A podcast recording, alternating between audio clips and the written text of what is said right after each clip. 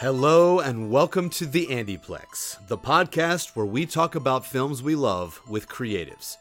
I'm your host, Andy Majorano, and this is episode 31 The Power of Podcast Compels You. With me today to break down and analyze the 1973 horror drama from now late cinematic titan William Friedkin, The Exorcist, is cinephile, cinema historian, actor, and filmmaker Christopher Charles Stefanic.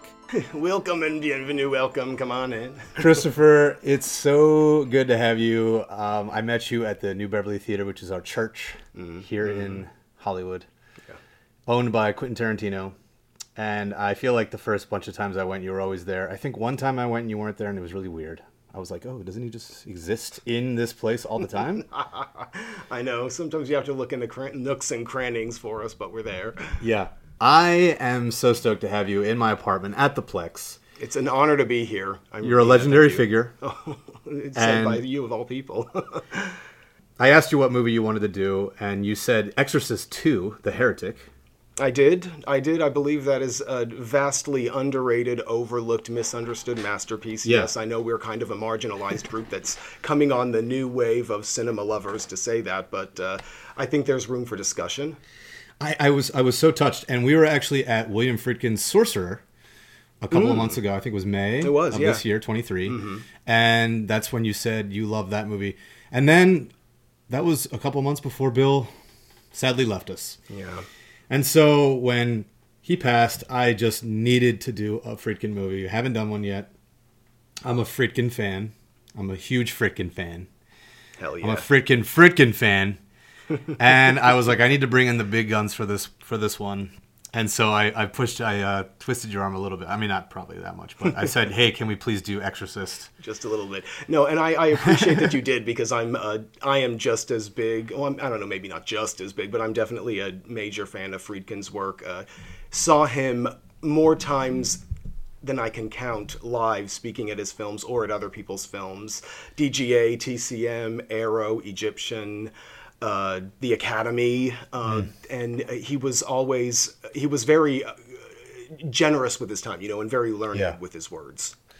I know. I am now that he's gone. Of course, in hindsight, I was this close to going to the cruising. Was it October of last year? It was year? back in October. Yeah. Yeah, I watched it on YouTube the day he passed, mm. and. I'm actually a little bit of a late bloomer when it comes to Friedkin appreciation. It was my dear friend John Gallagher Jr. who I really, um, I really owe him so much for getting me into Friedkin.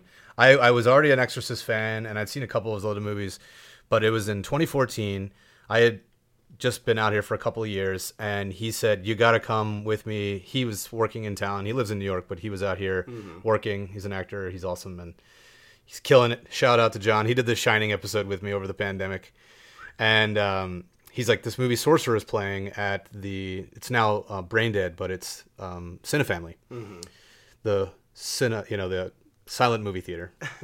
LA's only silent movie theater. Yes, which was their slogan. But anyway, he said they just did a restoration of this movie Sorcerer, and I was like, oh, is it about? Is it about sorcerers? Is it like a you know a wizard movie or what? What is this? I had and he's like, oh well, you know William Friedkin, right? French Connection and Exorcist, and I was like, oh my god, I love those movies, but I've never even heard of this. He's like, yeah, I know, nobody has Friedkin considers it his masterpiece, and it haunted him that he lost control of the cut, and it was a kind of a commercial and critical failure. But he considered it his best movie. Yeah, well, he always did mention that. I'm would love to know uh, where it was reported uh, just because he's always told me that that was the film of all of his films that turned out exactly as he had hoped it would turn out so i didn't oh. realize that he'd lost control of the oh maybe i'm maybe i'm getting my stories mixed up uh, well, I thought there was there was a 2014 reprint of it, and I thought he did some tweaks to it, but he did, uh, and I actually yeah. So I it's funny they did a four day run of the uh, four track magnetic stereo optic print of the film at the New Beverly back in I want to say 2016. And I think, don't quote me on this, but I think it was Ronald Vidor, the cameraman, was behind me in the concession line of all places and was talking to me nice. about uh, the uh, the strenuous lengths that everybody took to make sure the film got exactly right. Uh, when they were filming the famous bridge scene, mm. for example, and uh, the they had rain machines going. Yeah, I know, right? That Amazing. scene keep, keeps me on the edge of my seat every single time, and it never lessens. in its quality. Unbelievable. Uh, yeah, he had mentioned that the camera fell into this uh, Amazonian river with piranha, and uh, cameramen dove in right there to get it. And you actually see a shot of the camera falling into the water in the film. You see it from the as the POV Yeah, from one the of the POV. characters. Yeah, but that was the camera Yeah. really falling in, and then dove in with this Wow. piranha. Not and other- not planned, not planned Yeah. at all. So uh, he was really. I just thought they were like, oh, let's about get a shot of the, the camera going underwater. I know, right? Let's attach it to a string, right, and dip it in. No, that was a real, uh, a real happy accident, and I believe it might also have been him who had uh, denounced Friedkin's restoration of the film. You were talking about Okay. how he did the week long. Uh, showing of the restoration digitally at the silent movie theater, uh, and the cameramen were saying this was undoing everything, all the hard work that uh, that went into the film in the first place. Mm. Yeah. So it's uh, you Man, know, so I've only so seen, Final uh, Cut. You know, sounds like Friedkin did have Final Cut. it's one of the most harrowing, powerful experiences. It's gritty, the action. It's it's dark, it's bleak, but it's got this driving intensity that is just hypnotic and and all consuming, like you said. And it's just so powerful. Definitely, I'm gonna do an episode on the show. I'm actually hoping I can get John Gallagher back in because he's the one that kind of infected me with the uh, obsession with it. And then he was like, "Here's Friedkin's autobiography," mm-hmm. and I read it. Friedkin connection. Yep. I read it front to back, and I was like, "This guy can write. You know, he could have been an author. He's just just such a guy." And then my obsession has built more from there. But I was really really sad when he died, Chris. Um, I know he, Yeah. he's 87, and I just, of course, now in hindsight, I'm like, I should have gone and seen him live. But anyway, I want to just wring you as a towel, having seen him so many times, and hope the Sure. hope it just washes over me here because um, I just think the man's brilliant, and all of his movies. There's something about them, and I, I, I really wanted to ask for you, what is it about his stuff that is just so special? What makes him such a special guy? Can you quantify it? Can you Sure, put sure. words? Thank you. Yeah. Uh, first off, I want to say I completely share your sentiment. I know he had lived a very full life. He more often than not had it his way, and he has Mm-hmm. left behind a legacy that will, you know, live on for generations and generations and generations. And, Absolutely. uh, and so that's important. And no, nothing's going to take that away, but life always just felt better that, because he was around. Which brings me to answer your question. Uh, what's so special about his films are that they were so high caliber and very forceful, but always had the deepest part of humility mixed in with them. It was it, like you used the term hypnotic, and and you're right about that. I, I think he he always had a very mystical, hypnotic way about showing people that were accessible to audiences in situations that were far beyond the reach of their own everyday imaginations you know and that includes french connection that includes exorcist that includes sorcerer that uh, includes cruising uh, Yeah, which I he- finally just saw. Loved it. Yeah. I saw uh, To Live and Die in L.A. at the Los Feliz 3 not too long ago. Saw French Connection at Brain Dead last year. Mm-hmm. So I'm working my way through. And yeah, I've seen Sorcerer twice now. Once in 4K, the remaster in 2014, and then the day you and I were together. I'm actually wearing my Sorcerer shirt right now that I, I saw- I wore. saw that, Uh, yeah. that was such a wonderful day. Then we got delayed. I think it was the first night of five, right, or four or I, five. I believe it was yeah it was a, like a over extended over the weekend yeah And that was the four track mag again. I think they're having issues, right? yeah yeah yeah yeah But I was like, oh, I'm not working tomorrow, and oh no no no I was like pre gaming in line, and we were having the time of our lives, and I, I was literally like, Bill, I hope you're out there and know that this line got there first. I think it was like me and Nikki, and then you and Angel showed up, mm-hmm. and then the line just kept getting longer and longer and longer. And by the time they played the movie, it was already like 9 p.m. I think I got there at four in the yeah, we were- afternoon. it was right. It was yeah. It was pretty late, and the line was already around the block by the time that they laid in. It was and- like it was like oh my god, is Metallica playing here tonight or something? They're watching a damn near fifty year old movie. Mm-hmm. That's what I love about the New Beverly. I love about this town is just like oh my god, is this the new Star Wars movie? You know, like people are camping out for it, It- as right. if it's like it got its due that it should have gotten in summer of '77, right? Which Right. was, as you know, when, Oh, yeah, when it was released. I Yeah. believe it was released on either the same day or, or close enough to Star Wars that Star Wars buried it. You Buried know, it, didn't even yeah. have a chance. There's other films, like another great film that I'd love to talk to you about sometime, The Deep, Peter Yates' The Deep. I've never seen it. It's okay, so that's you know Peter Benchley. Oh yeah, it, it well it's Peter Benchley, and it was on the Writer of of Jaws. Yeah, so Robert Shaw's in it, and then you have Nick Nolte and Jacqueline Bisset in a wet T-shirt. Mm. And, uh, it was. Beautiful. it had a couple of weeks on Star Wars, so it had enough time to recoup its cost. To have a little yeah little lead time to Yeah, make some money before before was- Star Wars just destroyed everything. Uh, but yeah, I mean, I was like, Bill, if you're out there, and then a couple months later, he was gone, and um, you know, it's just one of those things where you never know. We're all on the clock. We're we're all uh, renting a room here on, Yeah. on planet Earth. Uh, We're not, yeah, we're, it we're is. not and he anything. understood that. And you know, but it's funny every time that I would see him speak, he never seemed to age to me. He was essential, and by that I mean he was an essence more than a human to me. I know. I, I love that. That's really well said. And I watched the cruising, which was October of last year. So, you know, he had less than a, a year to live. Um, now knowing the timeline, and I think he made one comment about his his old age or something, but you wouldn't know it. You know, I think he said his legs were starting to be an issue, but Something about his knees, perhaps. yeah, yeah. Uh, he's like, oh, I'm feeling a, I'm feeling an ailment. I think it's old age, but yeah. But he spoke eloquently. His voice, he has that kind of nasal.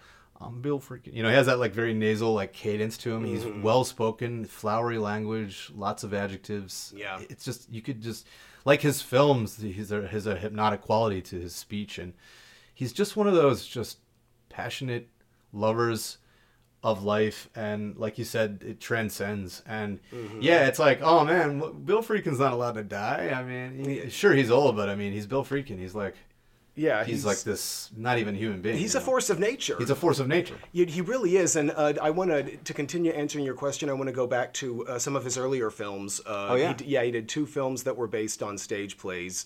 Uh, the first one was with Robert Shaw called The Birthday Party, and the second one was Mart Crowley's Boys in the Band, boys in the band right which was very controversial in its time. And late 60s uh, yeah, it, the play was in the late '60s. I think the film was actually in 1970. Again, don't quote me. okay yeah one year before french connection Yeah, yeah, but he was he used Tammy Grimes' apartment in New York to full extent for its uh, tight, closed-in spaces and claustrophobia. Uh, to kind of weave the tale of this group of gay men who are gathering for one of them's birthday and kind of the degradation into self-loathe and mm. issues and problems, you know, trying to adapt to the rest of a quote normal society and you know where they all kind of came from. It's one of his most hypnotizing films and seems also very personal. And I remember speaking to him about the film once and thanking him for it and uh, asking him where a lot of that came from. You got to talk to him I, oh, I did. He gave me a big hug after it. Oh my goodness. No, I don't take that for granted. Did you shower ever? Uh, no, no. Good, good. I, I, I keep parts of myself un, unclenched for that. Excellent. Yeah, he. Uh, but but he had said that uh, he adds a part of himself to everything that he does. Yeah. And you know, and he said it was all about the human relationships, and uh, and that's where he based it on. So.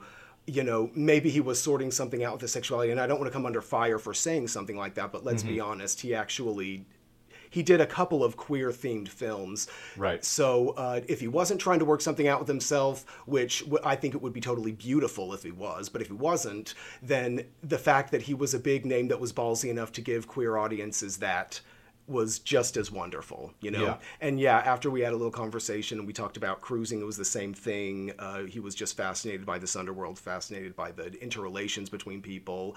Yeah. And uh, yeah, he gave me a big hug. This was at the Arrow, I believe, and he gave me a big hug and then walked out of the theater. And I was like, oh my, God. God. yeah. Wow. Friedkin, man. Wow. So yeah, I mean, uh, and then getting ready for today, tackling the now 50th anniversary of has it wears the accolade, the greatest horror movie ever made, The Exorcist. Yeah. It's now 50. Mm. I hadn't seen it in a couple years, and I watched it twice this week to get ready for today, and it's just so powerful and so good. And I think what makes it so good is it doesn't play like a horror. It mm-hmm. and he says this. I watched his commentary a couple times to get ready for today as well, and he says he wants to approach this horror as it's a, a realistic approach. Make it real, make it grounded, make it believable. Yeah. Like I don't care if you're Catholic, I don't care if you're not Catholic, whatever, you're Jewish. Like it's not about that. It's about this harrowing journey to save this poor girl. Right. Yeah. Well, it's about uh, right. It's about the way that the characters are affected by it, uh, and the actual cause of what's ailing them is really incidental because the focus Hmm. is more on the character's struggle to uh, cope To with overcome. It. Yeah, and to Yeah. overcome it.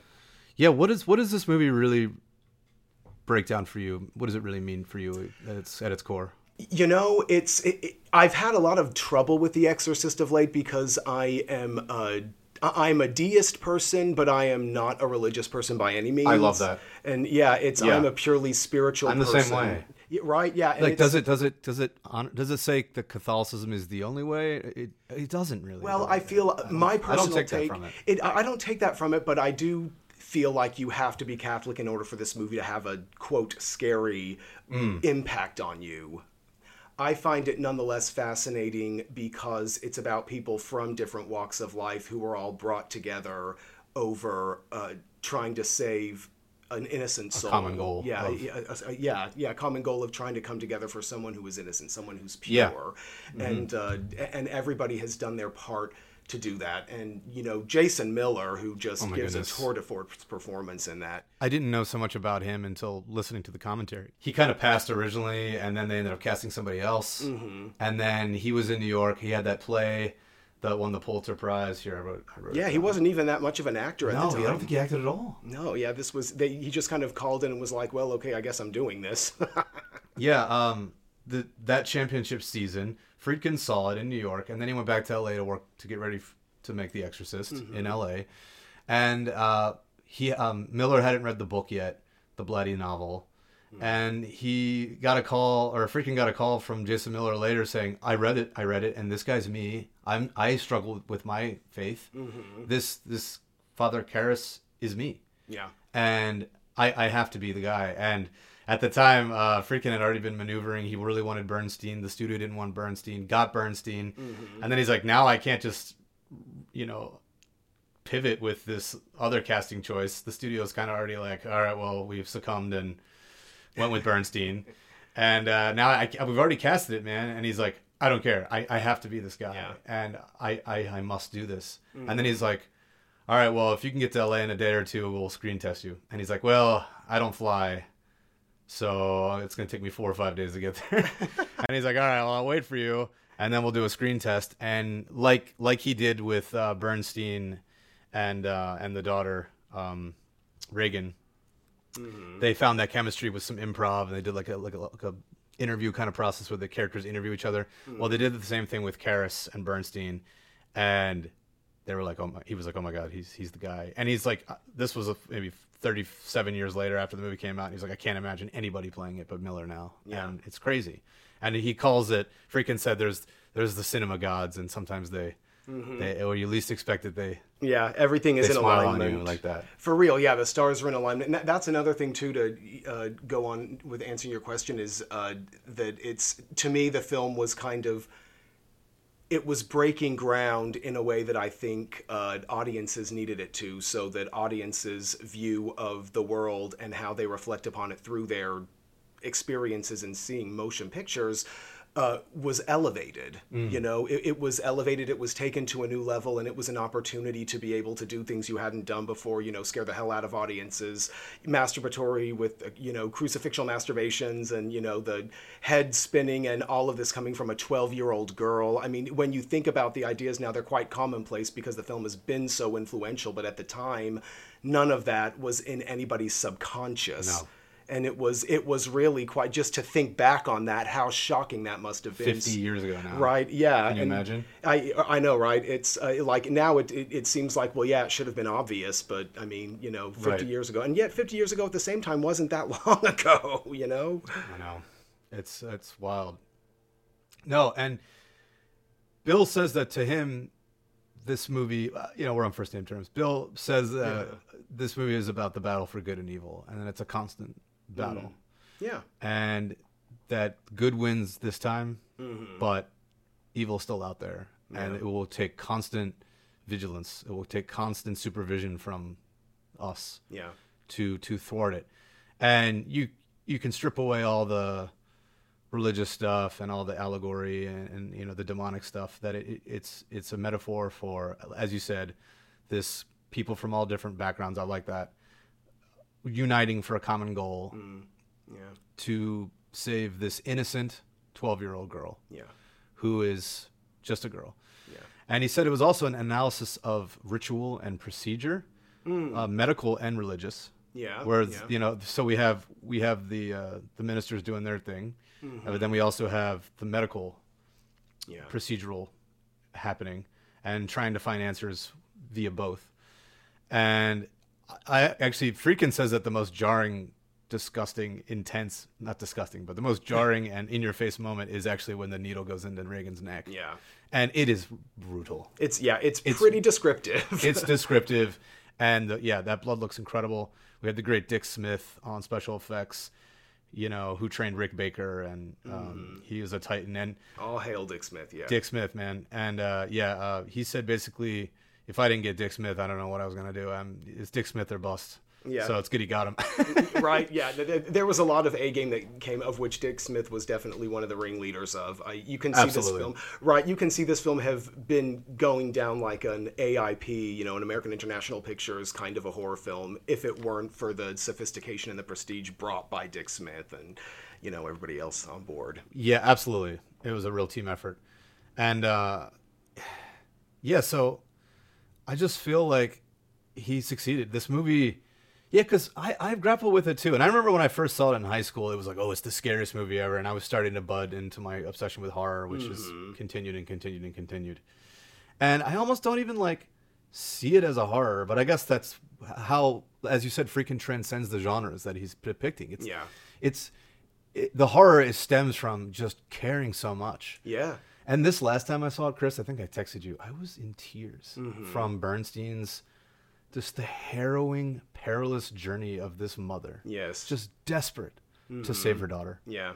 And you really, it was real. Mm-hmm. I was like, I, I was in tears. I, Yeah. I was so moved by her performance. It was so powerful and so gripping. I, I agree with you. It's in years in in later years in my life, it's also become quite an emotional uh, build up and release for me as well. Uh, and not only her, but uh, Jason Miller, you know, down at the stairs and taking confession, and you know, uh, what is it, Reverend William O'Malley's, who was a real life reverend, who Oh, was yeah, also yeah. a technical consultant for the film, is Mm-hmm. reading him his last rites, and it, I mean, it's just everybody kind of gets this, not quite closure, but everybody uh, gets a finale. Is this the greatest horror movie that ever was? Uh, it's definitely one of them.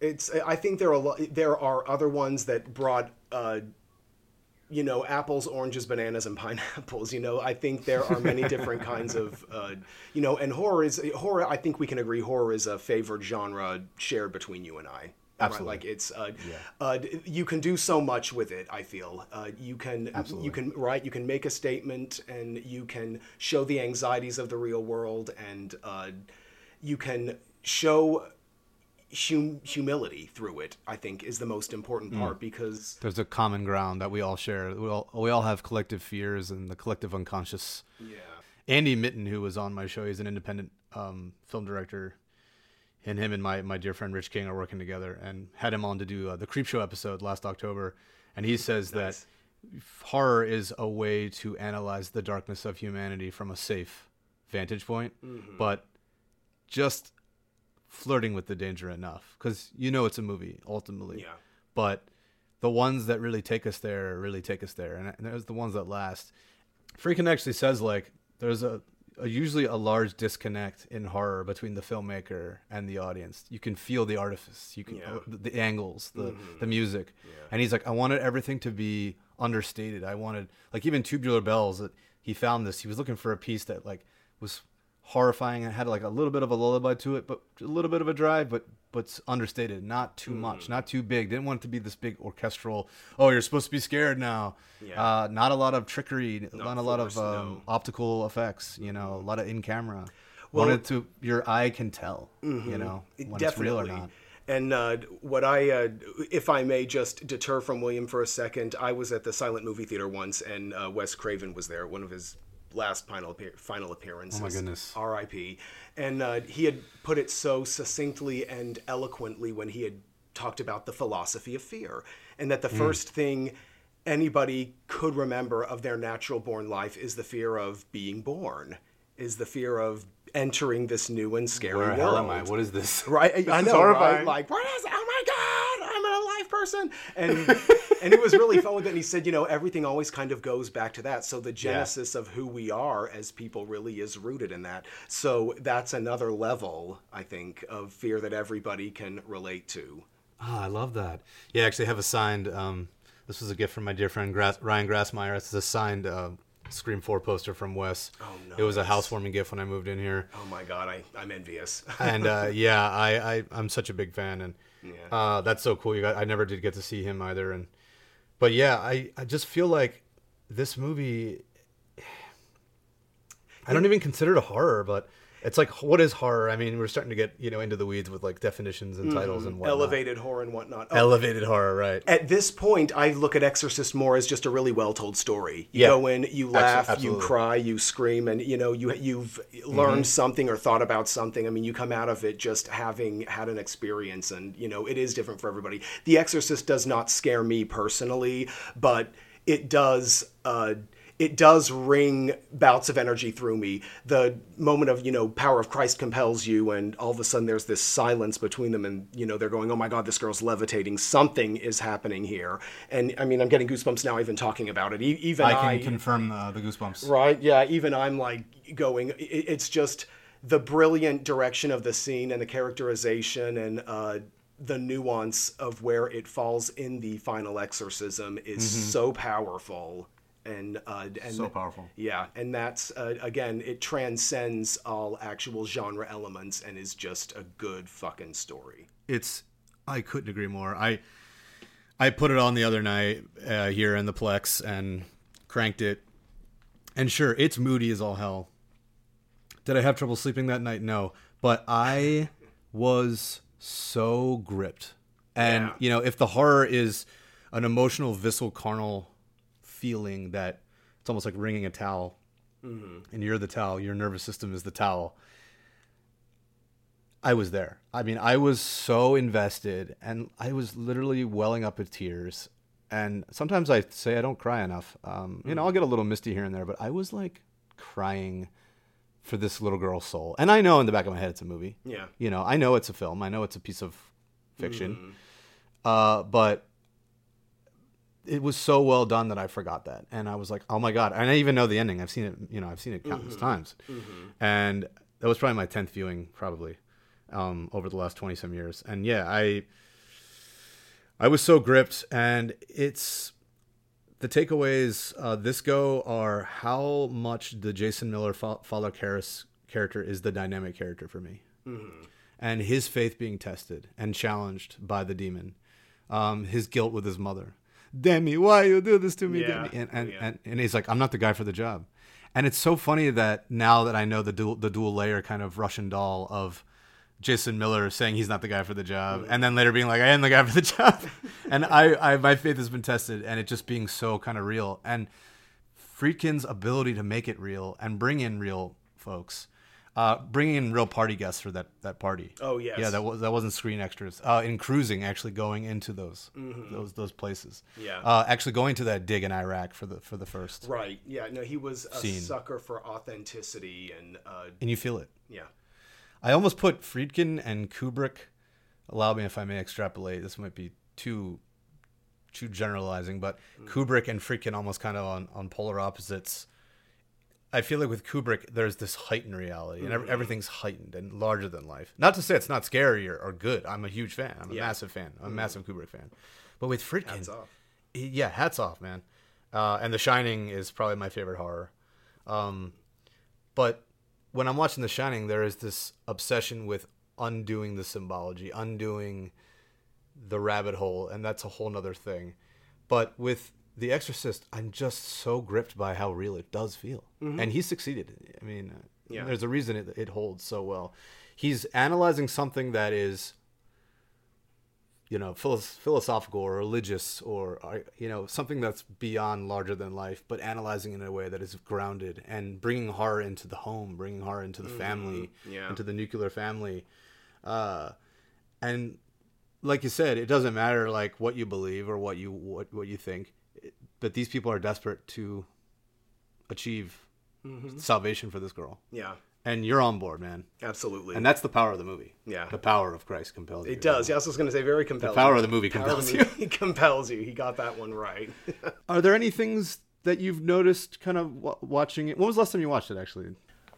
So uh, I'm going to tangent for you just a little bit and uh, talk about uh, my archive that I have with uh, my friend Victor Gardea, who uh, I believe you've met a couple of times Yes. through different screening events. Uh, we are the Moving Pictures Symposium Archive, and right now we're about 50 35 millimeter titles and uh, over 120 16 millimeter titles strong. Wait, say that one more time, slower. Oh, okay. For me, not for the camera or the microphone. I'm my brain's processing this. Oh, okay. You So have what? we we've got uh, 50 35 millimeter film prints and over 120 uh, 16 millimeter film prints. So I was texting with Chris a couple nights ago, and he's like, "Oh, you know, I I have um. Oh yeah, I, I saw this. Let me back up. I, I saw this thing that Tarantino had to like beg Friedkin to get a 35 millimeter Mm-hmm. print of Exorcist to show at the at the um At the, New Beverly, Bev. and and it's uh, and it has to be the version you've never seen before from 2000. yes, Yeah. and uh, and then Chris was all, "Oh, you know, I have that, right?" and I was like, "What?" And it was kind of late, and I was like, "Did I? Did my eyes just just go out reading this text?" And he's like, "Yeah, yeah. Oh, I didn't tell you." And I was like, "No, you didn't tell me that you own a, a film print of The Exorcist. So please continue." Absolutely, uh, thank you. And it's uh, it's an original amazing. 1973 uh, film print that I believe played in Boston. Victor was able to track its number, and I believe it played on the East Coast at in late '73. And it was uh, it's kind of a grail. Uh, What? yeah, The hell? It's I mean, what the heaven. right? Uh, it's well, it's an interesting thing. So you, we all know great. Friedkin was on board with uh, improving and uh, making adjustments to his work after the fact. Right. And what he did with the Which is why he didn't want to show the those old prints. yeah, I, I mean, he always felt like there was something wrong with him just because there was something he felt like he couldn't or didn't accomplish. And I mean, I personally, the, the compromise that comes out of that is the beauty of art, and it, you know, it takes on a life of its own once a person receives it. Once you let it into the universe. Yeah, it just there's no way to really. I mean, you can change it, but it's not going to uh, alter the already existing impact that the film has had. Having said that, he changed the color scheme a little bit. And then uh, he tweaked it a bit, I believe, and then he mixed the original mono soundtrack to stereo for the 1979 re-release of the film that was all done on 70 millimeter. And this version of the film made its way to television, to VHS, to Laserdisc, to DVD, to Blu-ray, 4K, as far as I'm aware. And again, I, I could be wrong in this, but I'm from all my research, this is the version of the film that everybody has uh, seen post 79. Now, my print, which still has about 90 to 95% of its co- color and is still in perfect color in some scenes on some reels, and the original mono soundtrack is a much different experience of the film for me. Um, it's and the last time I saw the film was when we did a screening of this print, and Yeah, you guys. So you guys have a film projector at your apartment. it's we have a 16 projector. You have a 16. How did you play the 35? We uh, we found some place and had a private screening. Oh, okay. That a bunch of different people had uh, gone to. I've heard about your 16 nights that are legendary. I, and you are more than welcome to come to any of them. I will be there, sir, with bells on. You're and you're gonna be in a part of our pod, podcast. Uh, we're gonna be watching these 16s and you know, Oh my gosh. podcasting about them after. honored. So yeah, hell yeah, man. Uh, later on, uh, but we had I saw the film and we'd seen it and. The original mono soundtrack actually made all the difference to me. Hmm. It brought a lot of the atmosphere more upfront, if that makes sense. Yeah. Uh, and there's even a moment, the moment when Regan is first being questioned by the psychiatrist. Right. And then she kind of manifests as Pazuzu the demon at the end, and she, you know, her fist goes down, and she kind of Yeah. whacks the psychiatrist, and then she attacks him, and they pull her off, and the scene ends with her letting out a blood curdling half yell, half scream, half roar, and it kind of is cupped off as it transitions into the next scene, which I believe is Father Karras at the Trek Yeah. when he meets with Lieutenant Kinderman. Played the- by Lee J. Cobb. Oh, by the brilliant Lee J. Cobb, who Amazing. gives right one of the most heartfelt performances when he goes over and he's talking to uh, Ellen Burstyn about having seen her work, and then he's like, "My Mm. daughter would like an autograph." Yeah, yeah. He's like, "I lied. It's for me." Oh, he's so adorable. Oh yeah, and Friedkin said that that was the third trinity almost of like. so you have you have the religious attempt, you have the medical, and then you have the procedural you know, or the logic detective. yes. And he also believed that uh, Columbo owes a lot to Lee J. Cobb's performance as the detective. He's like, I'm, you know, Columbo didn't steal it, but you know. anyway, sorry. No, no, that makes total sense because he's kind of like a bumbling, and he's he, his interests are far beyond his line of duty, right? Right. He loves talking about going to the movies, and you know, he, he's a lot like us actually. You know, he talks Yeah. about going to the rep houses and seeing the old pictures, and Yeah, he's like, oh, do you want to come see this, uh, you know, this print of? You want to come to the new Bev and watch? yeah, they're showing a nice uh, original IB Tech print of such and such. Um, but uh, it's in that uh, in that transition in the mono soundtrack, Regan's voice echoes into the next scene, and it is haunting. It is. it- It's setting a- a greater. It's casting a greater spell over what we've got going for the rest of the film. It's. It's kind of like a harbinger. It's like Friedkin's harbinger uh, to the horrors that we're about to witness next. I mean, it's so perfectly placed, and you know, I mean, everything about that film, every screw is right in place with it. Yeah. I don't know if he later on regretted it and found it to be a little too gimmicky or what, but you we don't get that in any of the video versions that or excuse me, the home video versions that are seen by audiences today and, you know, just at all. We, we don't get that. And that Yeah, the new standard of the film, Precisely. that he deemed. and yeah, so uh, uh, so in having seen this and seen this original Grail of Aversion, it really did. i have a lot more respect for it, Andrew. I gotta say it because I realize that he wasn't his ego and his vanity as well. He should have had it. Was not driving the car here. It was it, was his authorship and his craftsman as an artist. And, I, and that made a real difference for me. And that moment just really smacked you in the face. Yeah, yeah, that In the right way. In the, yeah, in yeah, a yeah. good way.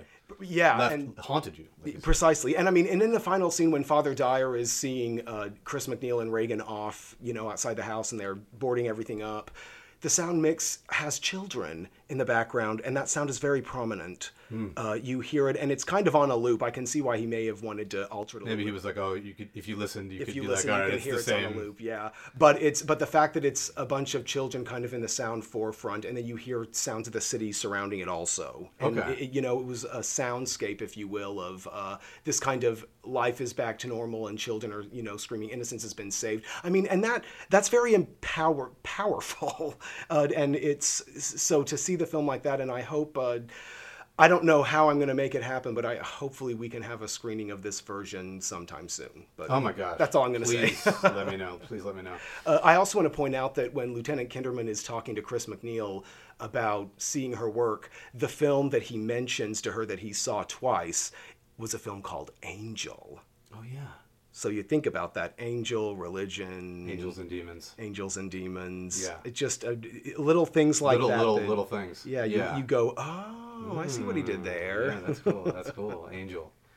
Yeah, yeah. And Ellen Bernstein's really the angel here. Oh, You know, Ellen Burstyn is. You know they I'm wanted. saying her name wrong. Yeah. Yeah, it's Ellen Burstyn, and you know they wanted. I believe the story goes they wanted Audrey Hepburn or Jane Fonda. Yeah, that's what I heard when I was watching the, the commentary, and uh, I guess Hepburn said, "Oh, if you come to Rome, I'm living in Rome right now. You, we yeah, can yeah, do yeah. it." But they didn't want to just go to Rome, and We did Yeah. need, you know, more of an actress personality. Uh, I had seen it with somebody uh, around the s- I, around the same time that we showed our print, and he had mentioned out. This person had mentioned that uh, it takes a grand actress, a grand standing personality of an actress, to enter a room of the highest paid psychiatrist in the world.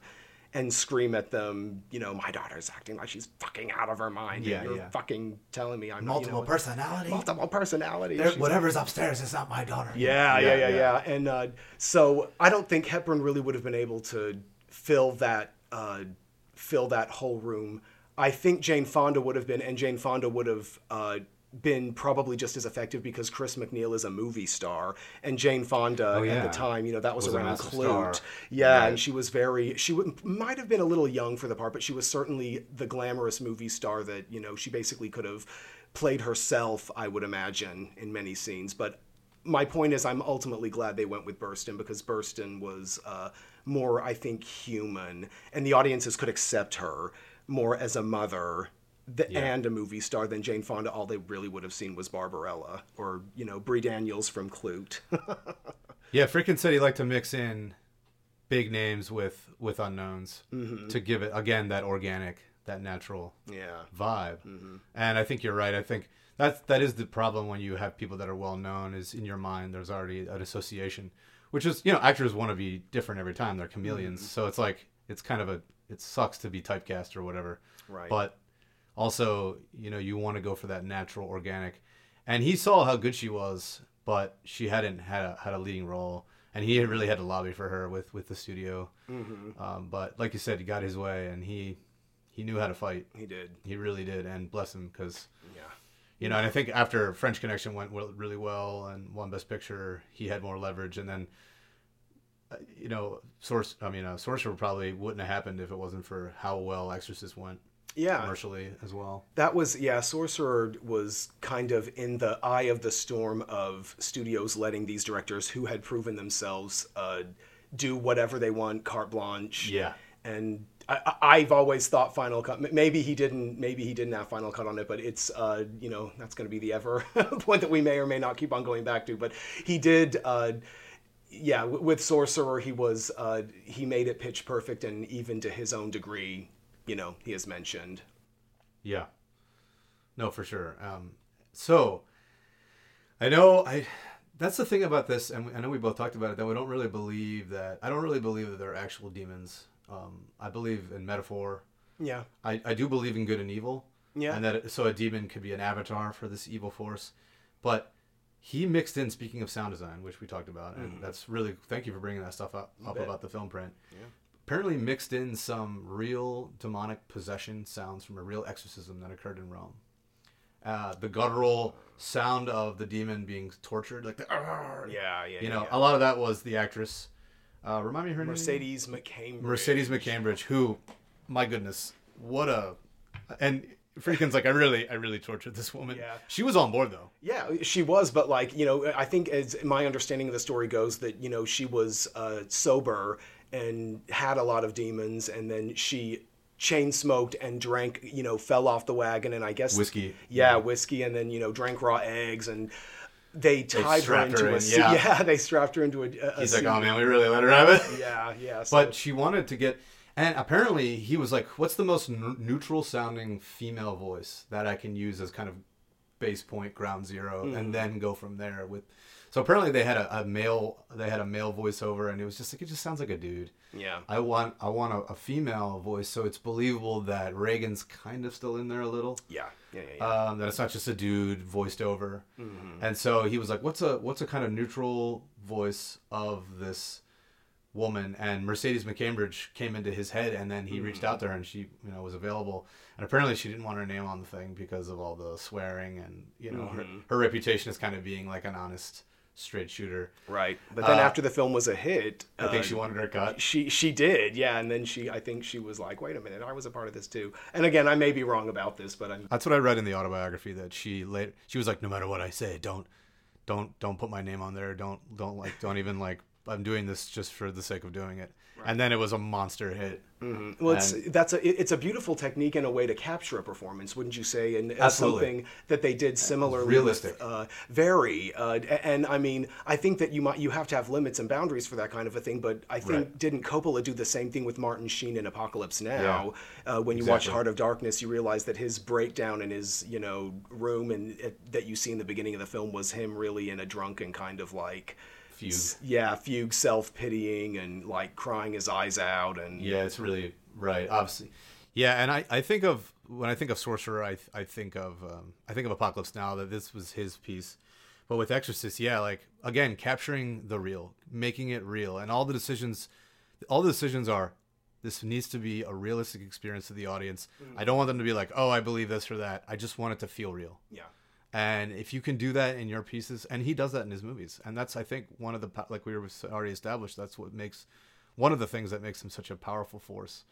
And the voices that come out of of of poor Regan's mouth in that movie, and and the Dick Dick Smith's um, powerful makeup job, and apparently they looked at real burn victims and Mm. real gangrene and like the layering of her face and you know things twisting around and really bringing the blood when the time was to come really bringing the vomit when you know not shortchanging on these horrific elements. Absolutely. sells it Definitely, and yeah. without it, it's just it wouldn't work. Right, and you know, the older I think any audience member, you and I, for to uh, get, the more unsightly it really does become. It you know, is. I, I It's like- hard to look at. It is, and I, you know, like you, I was quite really young. feel it. Yeah, yeah, yeah. It's uh, the scene with the the tongue, the scene where her tongue like sticks out, Oh God. is. Uh, that's I think the most terrifying shot because of the Hmm. way she's just lit from the side, the little you know night post light kind of lighting her up on the side, and then the Right. rest of her face is kind of shrouded in darkness. And the, Perfect lighting. Right, yeah, and then the, the, her oh Owen Roizman, another one that we lost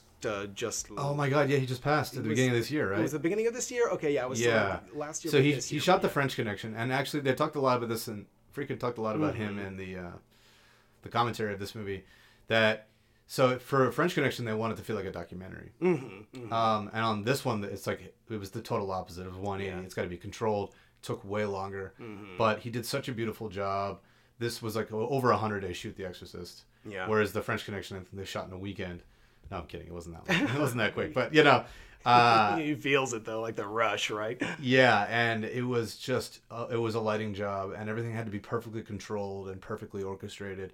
But it's so good, hmm Yeah, well, and a lot of that side lighting, I guess they were trying to get the things to pop out, like uh, the breath. Like Mm. Friedkin's like you have to light it from the side, otherwise you don't see the breath. yeah. It doesn't it doesn't pick up. So Same thing with trying to light smoke from a candle. I uh, oh yeah, right. I Same did a deal. short years ago, yeah, where I was I wanted to do this close up shot of a of a of a match being lit and then going and lighting the wick of a candle, and it was the lighting was insane. It was a lot of fun to set up though. That's really cool. And there, that's how you learn. Yeah, I mean, what a what a what a force. Um, yeah, just having like the best of the best in there doing their all their key parts and Friedkin directing it so perfectly. And Linda Blair's performance is unbelievable. And apparently there was there was all this. Oh my God, Linda Blair was was broken, and you know she was in a mental ward after the making of this movie. And Friedkin's like, oh, she was back in school, like getting straight A's, and you know she bounced back. But She but did. I did hear though to- that uh, for, what is it for six months after it, Warner Brothers hired a personal bodyguard for her just so because you had people that were running up like this little girl is the devil, and you know, Oh. I'm sure you know, Yeah, I'm sure it hasn't been reported, but yeah, she probably received. I wouldn't be surprised if I heard that she you know received death threats or you know had people running up to her and screaming in her face and then running away. I mean, Yeah. This had to have impacted her life. Oh, I, I can't imagine. Um, it must have. I mean, but what a what a performance from her. And apparently, you know, like they they put her next to uh, Bernstein, and that's how they feel like, all right, this is this is for real. They they have a real chemistry. They seem like really good friends, and Mm, yeah, yeah, yeah. and there's and Friedkin's like she was such so cute and innocent and smart. And yeah, again, if we don't care about her, then then this this game then game over. You know, we got nothing here. Yeah. So, Well, she looked the part good. too. Yeah. You know, no, she was a great actress. I mean, she looked the part too. She was very Apple American girl next door. Yeah, You know, right. The kind of girl that anybody would want to save. I mean, if if he had put, you know, a Latin girl or a, you know a different girl of color, unfortunately, given the you know racial terrain that the country was in, they probably wouldn't have responded as well. That's true. Uh, and and that's not something that I want to go into. Uh, but No. but but no, she she really did with her you know button nose and her apple cheeks and you know Right. fair skinned. Uh, Yeah, let's make this the perfect American kind of uh, suburban yeah. setting, and then when we bring the horror in, that's where we're at, Definitely. and people can really feel that. Mhm, Yeah, that's also good business. That's that's a way to you know reach your audiences right. I do want to use that moment to point out that uh, in Exorcist Two, being a much more all-inclusive uh, intellect, you do see how evil, as we were discussing, affects the Latinx communities and the Black communities. And uh, well, I, I must see this film. We're gonna watch it soon. I want you And over then we'll here. discuss. And Absolutely. then we're gonna I'm gonna have you back. That one, yeah, that Uh. one deserves its own, you know. Just as aside, Boorman and Ennio Morricone's beautiful score aside. I can't wait to watch it, brother, uh, with you. Um, yeah, I mean, yeah, I mean, there's there's a million things that we could talk about. I obviously my show is not a laundry list of facts. I, I'm more interested in what this movie's impact is on you, why we feel that it's an important film, why is Friedkin so important, and I'm really, I just R.I.P. William Friedkin for real. What a what a titan and um, what a loss. But like you said, lived a full life and made so many great movies. Yeah, I mean, and he we're was- so lucky to have him. we we really were lucky to have him. I'm going to go on a you know little bit of a tangent here and say that it was now that you know talking about this with you and kind of going back to all the different events and screenings that he spoke at.